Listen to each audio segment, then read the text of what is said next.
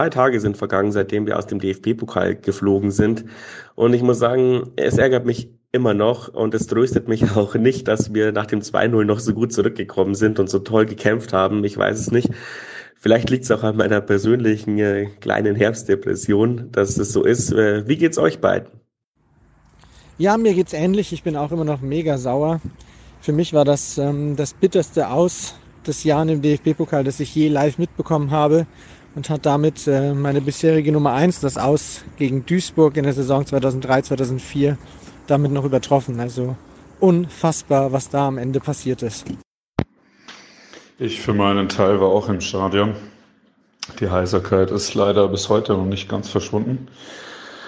Aber das äh, Schauspiel, was auch der Torwart Kolke von Rostock geliefert hat, ähm, auch mit der Tribüne, werde ich auch so schnell nicht vergessen. Und äh, am Ende hat er ganz klar gewonnen gegen die Tribüne.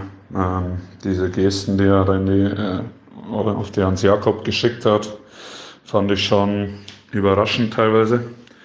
Aber der wusste halt auch, dass ihm nichts passieren kann. Und so ein Torwart, der bekannt ist für gute Paraden bei Elfmeterschießen, wird wahrscheinlich eher positiv beeinflusst durchs Werfen von Gegenständen oder Beleidigungen.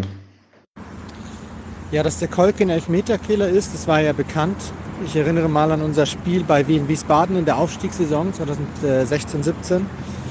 Da hat er in der Schlussphase gleich zwei Elfmeter binnen kurzer Zeit äh, hintereinander gehalten von uns.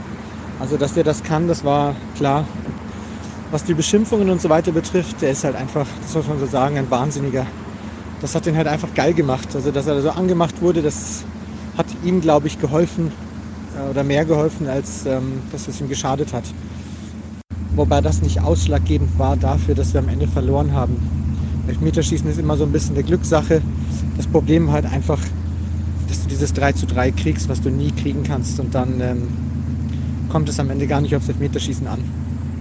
Ja, mich ärgert halt vor allem der Fakt, ich habe mir jetzt alle Gegentore noch zehnmal angeschaut, zehnmal analysiert und es ist immer irgendwie das gleiche Muster seit drei Jahren, wie wir viele Gegentore bekommen. Und da äh, musste der ja, keine Ahnung, als Videoanalyst oder Trainer, musste ja schon fast keinen Bock mehr haben, diese Dinger zu analysieren, weil es kann ja nicht sein, dass du gegen einen Verein spielst, wo weltweit bekannt ist, die machen die Hälfte ihrer Tore durch Standardsituationen. Und wir wissen ganz genau, wir können nicht gegen eine mauernde Mannschaft anstinken. Und das Erste, was passiert ist, ähm, wir kriegen ein Eckball-Gegentor, das so einfach zu verteidigen gewesen ist, wie, wie sonst nichts. Ja, weg ist er wieder völlig weit weg von seinem Mann, kriegt's nicht gebacken, einfach mitzulaufen bei der Ecke in der Manndeckung. Es war nicht mal Raumdeckung. 1 zu 0. Beim 2-0 äh, äh, läuft Salah wieder irgendwo im freien Raum rum, äh, deckt weder den Außenspieler noch den Innenspieler und dann können die zwei gegen zwei gegen eins ähm, vor uns hinlaufen.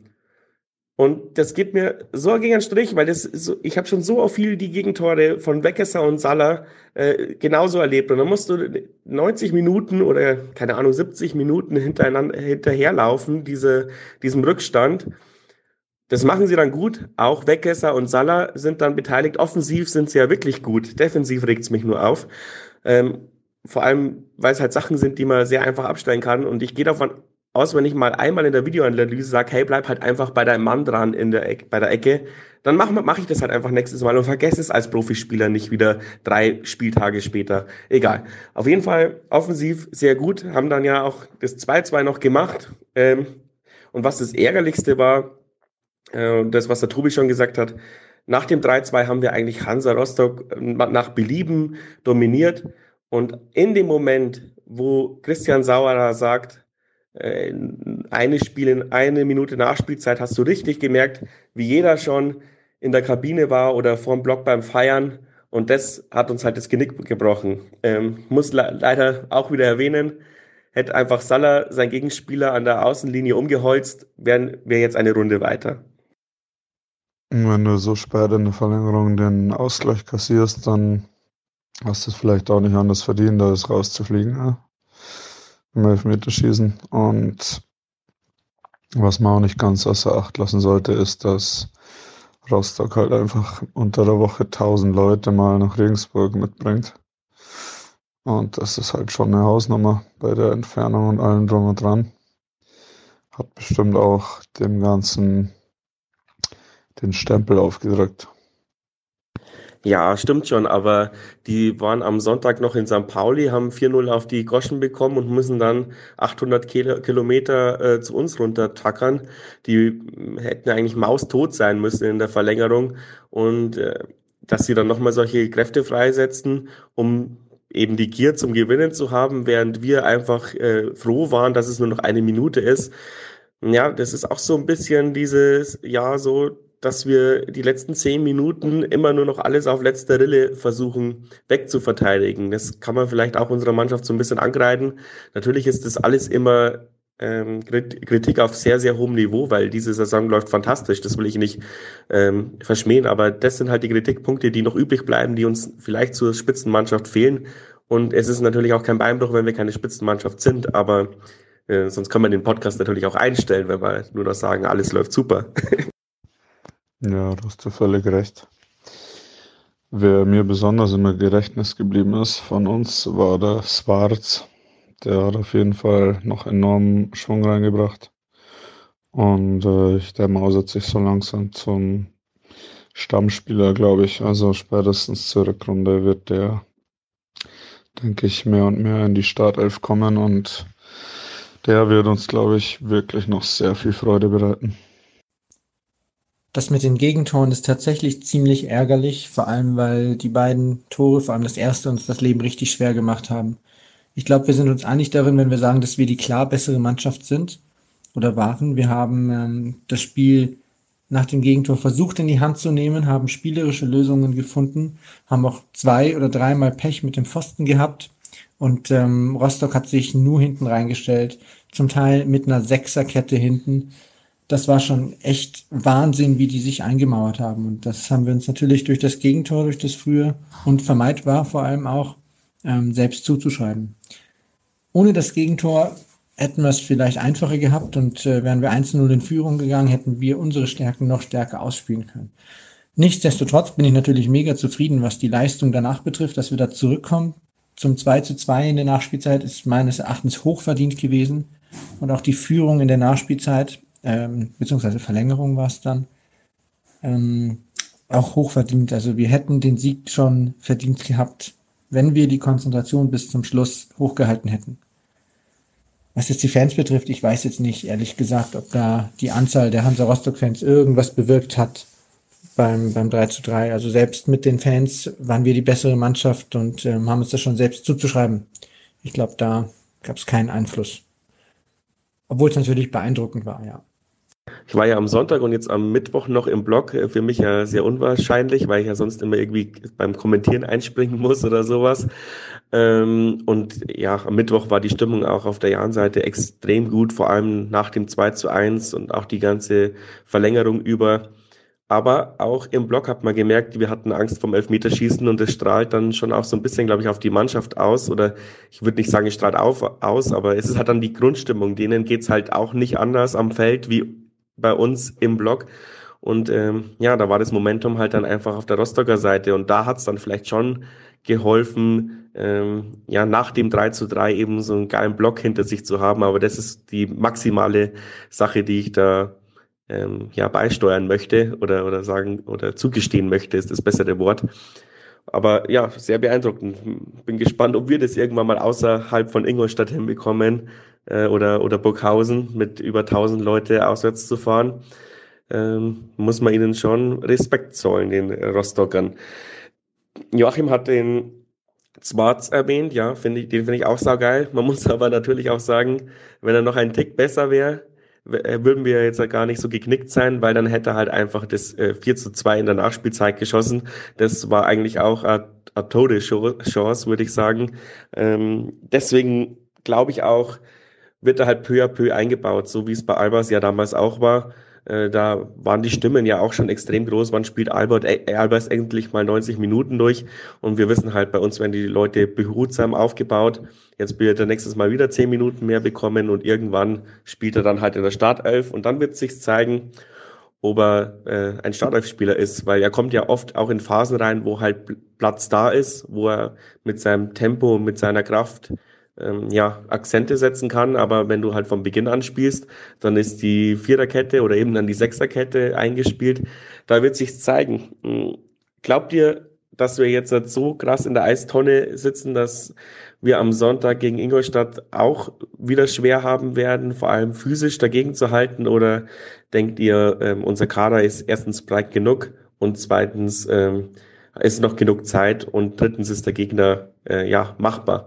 Was mich vielleicht auch noch interessieren würde, wo ihr drauf eingehen könntet, wer hat sich äh, Mersat vielleicht ein bisschen verspekuliert beim Rotieren, weil ähm, ja die ersten drei Spieler, äh, die waren ja jetzt, also Magridis zum Beispiel, der hat zwar einen guten Schuss abgesetzt, aber ähm, hat er sich vielleicht ein bisschen in der Startelf auch vertan? Ich glaube jetzt nicht, dass die Startaufstellung schuld daran war, dass wir verloren haben. Hm, mich hat zwar auch überrascht, dass Nachreiner den Vorzug vor Elvedi bekommen hat. Und ähm, Babis Makridis würde ich jetzt in seiner aktuellen Form auch lieber von der Bank ähm, sehen oder auf der Bank sehen. Aber die Fehler zu den Gegentoren haben mir eigentlich Spieler gemacht, die ja jeder andere auch in der Startaufstellung sehen möchte. Von daher glaube ich nicht, dass man das so sagen kann. Vielleicht hat er da rotieren tatsächlich auch müssen, müssen wir mal schauen, wie es jetzt in Ingolstadt aussieht. Aber das ähm, war, glaube ich, nicht das Problem. Was Schwarz betrifft, sehe ich es genauso wie du. Ich halte eine Menge von ihm und ich finde es auch nicht verkehrt, dass er langsam aufgebaut wird. Einmal hatte er schon von Beginn an gespielt. Mm, da hat er nicht so viel zeigen können. Also mit seiner aktuellen Rolle kann ich ganz gut leben.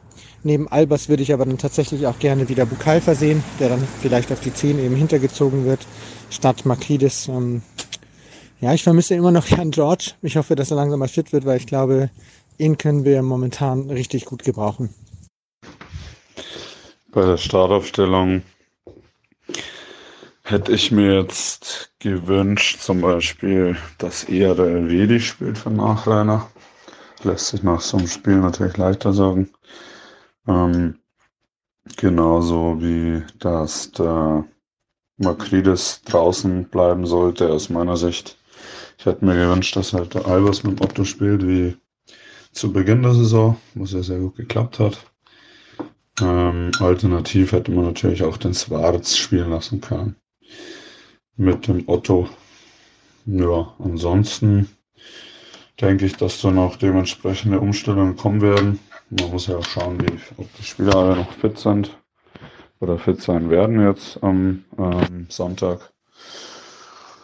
Und Fazit ist, dass gewisse Rotation bestimmt nicht schadet und äh, funktionieren kann, aber kann natürlich auch äh, schief gehen. Das Spiel hat ja ein Stück weit gezeigt, dass gewisse Rotationen dann äh, nicht so viel bringen können, beziehungsweise eher das Niveau senken ne?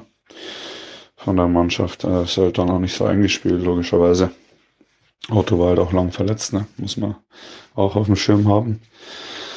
Und dementsprechend äh, in Ingolstadt muss natürlich die Devise sein, einen Auswärtssieg zu holen, äh, muss das äh, Ziel sein. Und dementsprechend ähm, bin ich mir sicher, dass da die Motivation auch sehr hoch sein wird und Wut im Bauch eine Rolle spielen wird. Und äh, auch der Gimba als ehemaliger Ingolstadt-Spieler, der wird da schon nochmal ein paar Prozent mehr mit reinlegen können, bin ich mir sicher. Positiv bei den Wechselgeschichten sollte man erwähnen, dass er ja relativ früh gewechselt hat, also quasi direkt nach der Halbzeit. Albers eingewechselt und kurz darauf äh, Guvara rein für Nachreiner, Faber rein für Sing, glaube ich. Also ähm, das hat ja auch geholfen. Hat man ja gemerkt, äh, dass wir dann das 2-2 geschossen haben. Und ja, das sollte man nicht unerwähnt lassen, denke ich, äh, bei der ganzen Wechselkritik, die immer im ganzen Umfeld herrscht. Äh, da ist unser Trainergespann dann auch lernfähig und reagiert dann auch mal früher als gewohnt. Fand ich gut, äh, fand ich auch im Stadion gut. Okay, wie, wie oft wir das im Podcast sagen, bist du im Turmfunk, äh, Mund abwischen, weiter geht's. Ich freue mich äh, trotzdem auf Ingolstadt. Ich hoffe, dass wir denen die fünfte Derby, nein, wir dürfen nicht Derby sagen, Entschuldigung, die fünfte Donau-Niederlage äh, in Folge äh, zu fügen werden.